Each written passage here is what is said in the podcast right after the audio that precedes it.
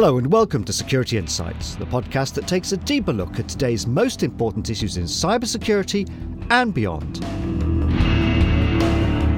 I'm Stephen Pritchard, series presenter. In our previous episode, we looked back at some of the main trends in cybersecurity from 2023 with our guest Amanda Finch, CEO of the Chartered Institute of Information Security. If you haven't already downloaded that episode, do check it out. It's well worth a listen. In it, Amanda highlights some of the key challenges facing this industry, including the increasing attack surface and the ongoing skills gap. And those are just some of the challenges set to face CISOs in 2024.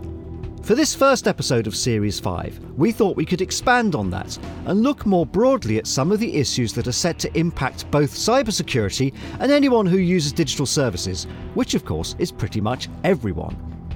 So we're very lucky to be able to welcome back one of last year's guests, Chris Dimitriadis, Chief Global Strategy Officer at ISACA. Chris has put together his thoughts on the trends for 2024 these include the continuing skills gap, a closer relationship between cybersecurity and organisational boards, and changes to regulations that will force businesses to invest more in security measures. And he also suggests that AI will continue to grow in importance as a way to drive efficiency in business, as a cybersecurity tool, and unfortunately also as a means of attack. I started by asking Chris why he thinks 2024 will see generative AI be part of the mainstream. It's a great question, Stephen, and uh, thanks again for um, for having me today. The main reason is value creation and the fact that uh, through generative AI, uh, a company can uh, create um, better value for its customers, advanced services, new products, and um, help differentiate from competition. So it's all about value creation primarily, uh, but it's also about efficiencies uh, at work and uh, doing things um, faster and um, more easily sometimes. In terms of value, we already have a number of practical applications of AI that um, we predict they're going to be uh, proliferated in uh, several different industries uh, faster in 2024. We have chatbots, we have uh, assistants, uh, we have um, uh, customer service tools, we have marketing tools. Um, we also um, have, um, let's say, applications in specific industries like the automotive industry. I mean, AI, robots, those new cars are at the end of the day AI robots that can uh, you know, perform self-driving and so on. Those are, you know, practical AI applications that will see proliferating further in 2024. And then we have uh, the more um, maybe longer term uh, applications that will introduce even uh, more value uh, to um, a number of industries. For example, in the healthcare industry, um, there is a lot of research going on around AI being used for um, developing new drugs uh, for um, uh, being able to predict to predict uh, diseases. Uh, so maybe we won't see those applications in um, in 2024, uh, but um, we'll definitely see progress there that will save the future as we go forward.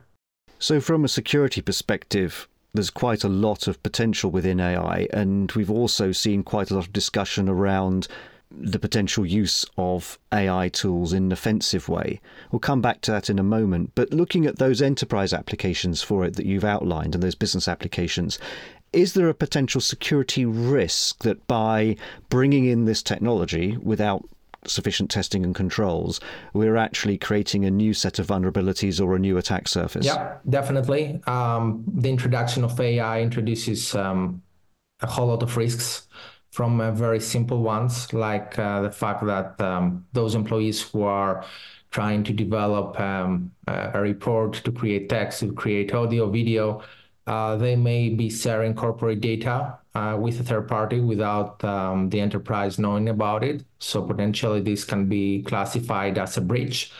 Uh, and this is, you know, a very simple um, incident that uh, can occur through uh, the lack of awareness of uh, employees or even for the lack of policies. I mean, ISACA reports um, present that uh, only 10% of enterprises have um, a policy, security policy around AI.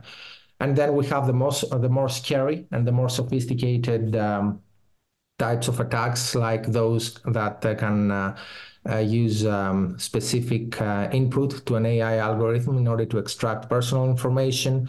Um, we have uh, injection attacks, especially for those AI algorithms that are crawling the web. Um, um, a number of sites can um, uh, may host information with uh, hidden text that can be used as uh, commands on AI that can manipulate its behavior. Uh, we have phishing attacks specifically for AI. We may receive a link um, uh, that is uh, also including um, embedding a hidden text that um, when uh, when it becomes an in input to AI, then again it manipulates its uh, behavior. We have role playing attacks when somebody asks AI to role play and even um, bypass all the, the rules that are um, uh, set for that AI algorithm, and uh, we have you know uh, data poisoning um, attacks um, that um, impact the AI algorithm during its training process, especially again when this uh, algorithm is crawling the web for information for learning during this process. Again, um, data can be poisoned, poisoned in order to manipulate the behavior and the output of the AI algorithm. And this can lead to a whole lot of uh, different impacts from uh, bias and discrimination to data leakage um, uh, to disinformation. So as we see more and more applica- practical applications of AI, let's forget, let's put aside the more sophisticated ones for the time being, but even for the practical application like the chatbots, like the um, uh, marketing tools um, that are being used today, as we use, as we see more and more of this use of AI together with the attacks that have surfaced, uh, we should be expecting, uh, um, um, you know, the rising of uh, more cybersecurity incidents at the same time. So that's the potential to exploit some of the AI tools that people are using. But we've also seen concern about the use of AI to generate new attacks. Do you, as ISACA, put a lot of credence on that? Is that a, a serious risk in your in your viewpoint? Very serious. I'd say it's um, an absolutely great point, Stephen. And um, AI can be used for cybersecurity in order to improve cybersecurity systems. It can be used by attackers in order to increase the sophistication, speed, and the scale uh, of attacks at the same time. It's like any technology; it can be used for good or bad, and definitely AI um, can be used by adversaries in order to launch uh, more sophisticated attacks. And this is something we expect to happen. What, if anything, can be done about that and again, if we look at that from the perspective of the internal use of AI, applying security procedures to looking at the AI tools, and then potentially preventing the use of AI by attackers. Uh, I suppose the, the first one is for the IT department or the CISO. The second one is probably more for governments in terms of regulation of AI. Absolutely. So, um, again, I believe it all starts with uh, awareness training and knowledge. We cannot do anything about cybersecurity with a particular technology. We don't understand how this technology works.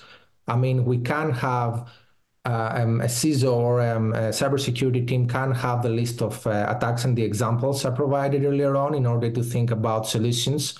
Even if for uh, some of them there are no solutions, uh, yet, so they will need to restrict the application of the AI algorithm in order to, to prevent attacks or at least monitor in a more continuous basis.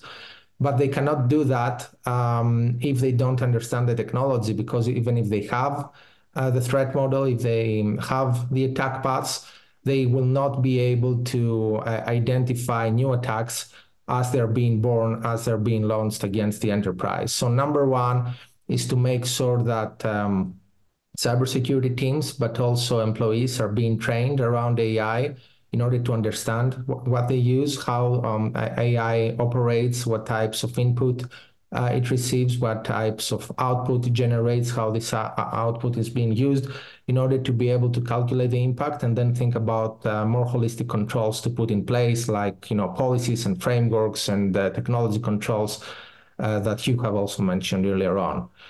Um, and then for governments, uh, Stephen, you're absolutely right. Um, we should um, uh, make um, what we should advocate for is to make sure that at least the regulations that are being prepared are uh, applied um, in a way that they are effective meaning that uh, it's great to see the new AI Act in Europe uh, being agreed uh, between the Council and Parliament in December uh, last year. It's great to see initiatives in the UK and um, for us to wait for the consultation for any AI Act initiative. It's good to see Biden's executive order in the United States around AI. Question is who is going and how is going to apply those regulations because those um, security uh, practitioners out there, security managers, auditors, those uh, privacy professionals, um, the existing workforce, um, the, um, the cybersecurity workforce that we have out there needs to be educated in order to apply uh, the act in order to be able to perform risk assessments that are meaningful for the organization, in order to design architectures, in order to put controls in place. So all I'm trying to say is that we definitely need to, as a step one, to make sure that we upskill the existing workforce in terms of um, uh, their knowledge uh, around AI and uh, we also need to expand, uh, to extend this workforce because, as we all know, there is a skills gap, an existing skills gap out there that is uh, growing year by year. So, actually, a degree of testing and experimentation with AI is probably quite useful as long as you apply some cyber hygiene around it and ring fence those systems. You're not bringing in another potential set of risks. Absolutely. Very well said. In terms of the skills gap, firstly, how close are we to AI being able to help? And It's still early days, isn't it? It's it's still early days. Uh, there are applications that are. Um, um, you, you, mean if you mean in terms of training, I mean AI is being used in the education sector already, and uh, we expect more applications in order to be able to perform more personalized trainings and to be able to uh, increase the sophistication and speed of trainings as well. Uh, but uh, still, it's uh, as you very well say, it's in the early days, and it's more of an intent and budgetary issue rather than a technology issue right now. Because cybersecurity, and we have discussed this before, Stephen, cybersecurity is not uh, for most of the industries it's not generating revenue it's a compliance um, a risk uh, for many industries uh, but um, uh, when you know a specific function doesn't generate revenue, it's very hard to assign uh, larger budgets uh, to it. So again, the role of governments here is very important in order to see how and um, um, how fast um, cybersecurity training can, can, be subsidized further in order to support um, industries um, of the economy, but also different uh, companies of different size within that economy because it's very hard for small to medium enterprises when they're trying to survive or to be able to grow. Uh, it's very hard to, um, they're very prudent and very diligent with their spending, and um, uh, it's very hard to prioritize uh, such cybersecurity trainings um, in practice. Yeah, it divides up, doesn't it? So you've got the basic ChatGPT, download it on your mobile device tool, which is free to use and experiment with, and it's actually quite interesting. It's quite fun, can be. And then you've got the necessity to invest in very large and potentially expensive systems, which requires significant expertise, but perhaps not so much in that middle ground that small and medium sized enterprises would be able to use. So that makes it difficult, I think. It is. It is uh, difficult, and again, this is uh, where uh, governments can play a role. And um, um, uh, of course, this is where the cybersecurity industry can play a role because with the advancement of um, uh, new technologies, we can expect economies of scale in order to see how more cost effective we can uh, make the, the provision of cybersecurity services for those who cannot organically develop that capability. Now, on that point about skills, though, we talked last year and yourselves and other organizations in the space do regular research into the scale of the skills gap. The conclusion that's come out of some of that research really is that the skills gap is, is if anything, becoming more of a problem. It's certainly not going away. Why do you at ISACA think that that is proving such a hard problem to fix? And what might happen to address that in the coming year? Indeed, I mean, um, uh, we posted um, a research report late in 2023 that uh, still demonstrates that 60% uh, of the enterprises are understaffed uh, in terms of their cybersecurity um, uh, capability. uh, and we also see a rise in attacks. So why is it such a problem? Again, um, from our point of view, this comes down to two things. The first one is about uh, is a financial aspect, as we have discussed it um, just now. The other one is about uh, awareness uh, and about um, prioritization of um, uh, cybersecurity as a strategic element um, that will support success in an enterprise. So it's a combination of um, uh, awareness and um, uh, again cost. Um, we also um, see that um, uh, you know this skills gap. Um, it, it's funny because it's us. We train more and more people around the world.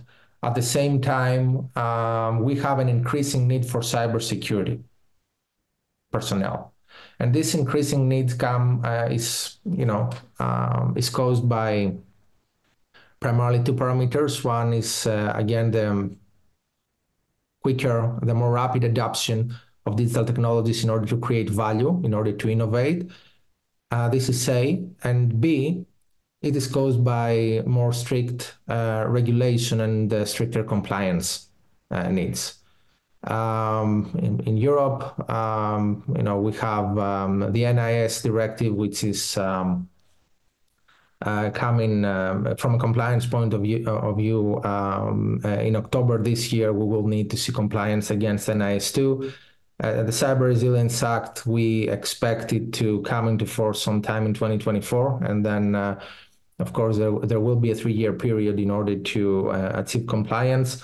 Um, and of course, we have the DORA regulation and uh, many more, uh, you know, local and national regulations that are um, being put in place in order to protect the interests and um, um, and the economy of its um, uh, country.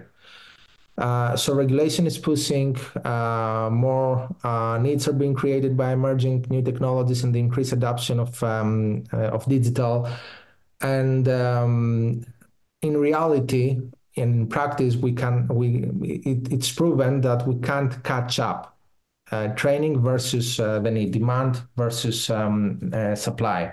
And this is why we need to accelerate and um, to make sure that uh, we provide more and more holistic trainings. We um, need to see again more subsidization of cybersecurity training in order to make this more appealing for enterprises to train their people. And we also need to put a little more uh, focus on the cybersecurity career uh, paths and the pay uh, as well in order to make this even more attractive for um, the younger generation to follow uh, those particular professions, no matter how much interesting um, they sound um, inherently, because it's about cyber um, or it's about you know anti-hacking, let's say. There is another point to that, I think, that when we look at how IT projects are set up or how digital projects are set up, you know, we're still seeing cybersecurity added in late in the process. And you know, recently, we spoke to Amanda Finch, CEO of the Chartered Institute of Information Security here in the UK, and she observed that although more organisations are trying to move cybersecurity to the left, it's by no means universal. This creates an issue that potentially businesses are trying to do digitization without the security embedded into it maybe they're doing it because they're trying to save money. Maybe they're doing it perhaps more often times because they want to get the product out there as quickly as possible. But that idea that was very fashionable a couple of years ago in digital, the minimum viable product, doesn't really work with security. You can't really have minimum security in a lot of ways, I don't think, can you? You have to have effective security. Yeah, there's nothing uh, such as minimum security because uh, you know the attackers are always looking for the easiest path path path to exploit, and uh, you know minimum controls are just minimum controls. So uh, absolutely doesn't work. And uh, you made two very great points there, uh, Stephen. One about um, time to market, one about again the financials and the P and L of the project. And this comes again. Um, it comes down to our ability, our cybersecurity professionals, to convey the message um, to the enterprise in more um, um, quantified, let's say, ways in order to explain how cybersecurity will add value to the project, what it means for the end customer, how it will protect the brand um, uh, in a more quantified manner. And it also comes down to breaking silos because still, and it's funny, I mean, the point that you make, we, we are discussing this for many, many decades now, and it's um, we still can't solve this problem of silos and for, uh, you know, lack of embedded security or security by design. Um, but you know, if you think about it, it all comes down how cybersecurity is explained as uh, a business enabler. Because if it was a business enabler, then it would be embedded.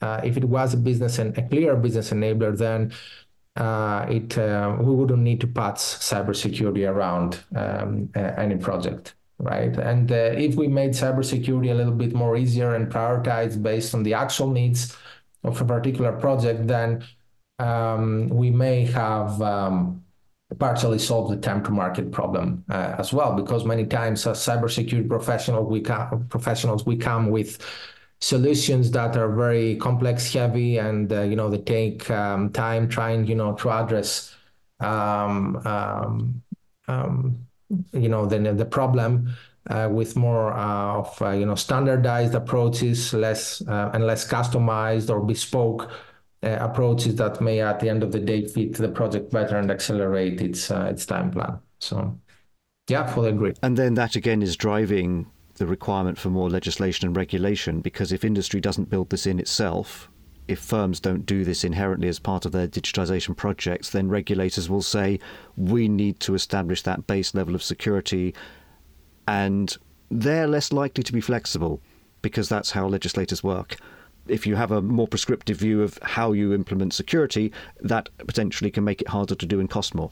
Indeed, indeed. Uh, although, you know, lately uh, we have seen many, many regulatory updates um, that are taking feasibility and cost into account because at the end of the day, you know, um, regulators are, are also having in mind, you know, what, what's the end goal? The end goal is to make sure that, uh, you know, citizens are protected, that the economy is supported, uh, that the, the security, the safety of the country is, uh, is supported, right? Um, so, uh, but if they come forward with a regulation that's not cost effective, that's going to hurt the economy because the cost is going to be unbearable for um, a particular industry, let's say in that country, or for small to medium enterprises in that country, they know that um, this regulation will not be um, applied uh, in practice. And we see um, this a lot in the um, in the negotiations for new regulations in several di- different jurisdictions around the world, where you see you know clauses um, and paragraphs coming in and out of regulation because they are considered not um, pragmatic, not feasible, and um, not cost effective in order to have a chance to be applied in practice. So um, I think that regulate um, that the key here again is the sophistication of uh, cybersecurity, the training and awareness of uh, the cybersecurity community in order for us to be able to, um, when we advocate, to be able to suggest controls that are applicable in practice primarily from a financial point of view. And certainly tracking some of the European legislation that's been drafted over the last two to three years, it does seem to be more pragmatic and more outcome driven and less prescriptive. So that that's progress. I think industry has done a good job in working with lawmakers to ensure that happens. However, you talked about communications and you talked about the need for enterprises and government organizations and others to to rethink the way they look at cybersecurity and how it fits into the overall plan for what they're doing. And if we take it as granted that digitization will continue, I don't see any reason why it would not over the coming year. Then that question of where cybersecurity is represented in the organization comes to the fore. Uh, and you've said that in the coming year, you expect cybersecurity to get that position at the boardroom table, at the top table in uh, the public sector. Why do you think that will happen now? And what needs to happen for the CISO to take on that role? Um, I think that um, it's going to happen because of um, the new regulations we have discussed. There are uh, in NIS2, for example, there are obligations for um, uh, management um, um, and training for um, there are you know liabilities uh, in several different regulations um, that tie, um, uh, you know, to the to the board of directors. So uh, one thing is um, compliance and liabilities. Okay. The other uh, is about awareness. I mean, as we go forward with the adoption of new technologies, more and more uh, awareness is being um, uh, created at, uh, at the boardroom, and more and more enterprises are targeting at uh, having digitally uh, savvy uh, boards in order to be able to keep up with um, the developments of um, uh, of our modern times.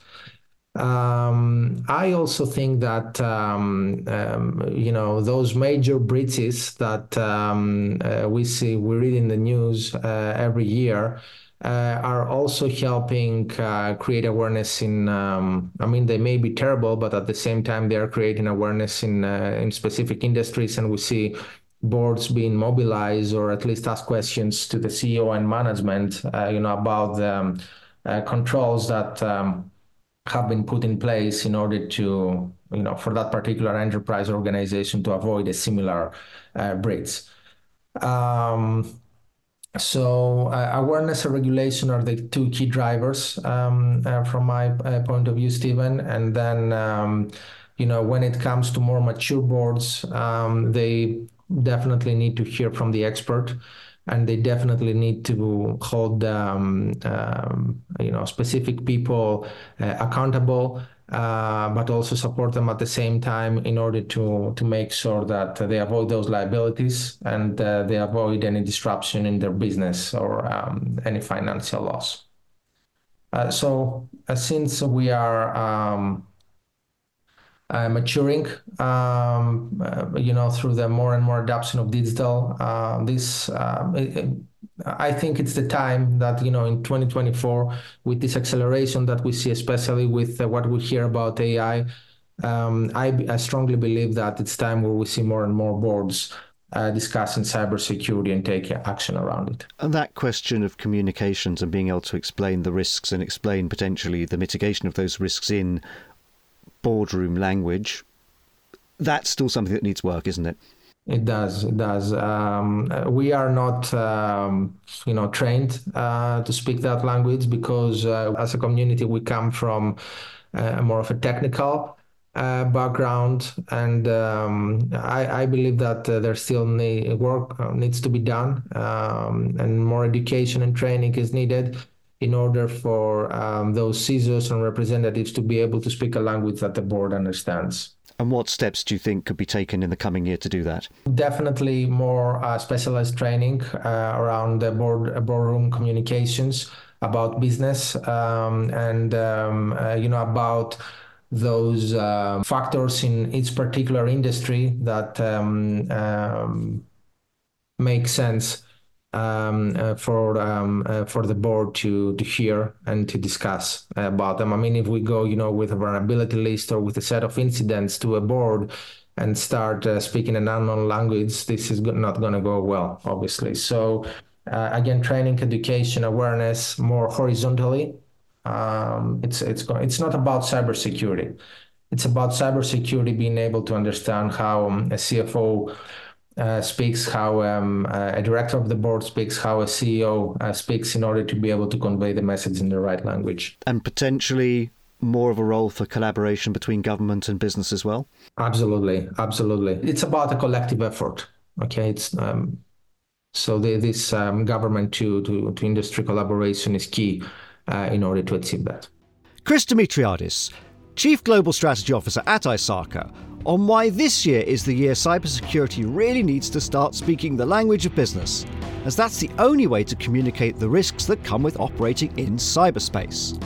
That, though, is all for this episode of Security Insights. We'll be back on January the 25th, when we'll look into the world of web apps and why it's so difficult, but also so important to secure them. Do look out for that episode. Until then, you can of course catch up on past programmes on our website, securityinsights.co.uk, or subscribe and rate the podcast on Apple Podcasts, Google Podcasts, Amazon, and Spotify. Thanks again for listening.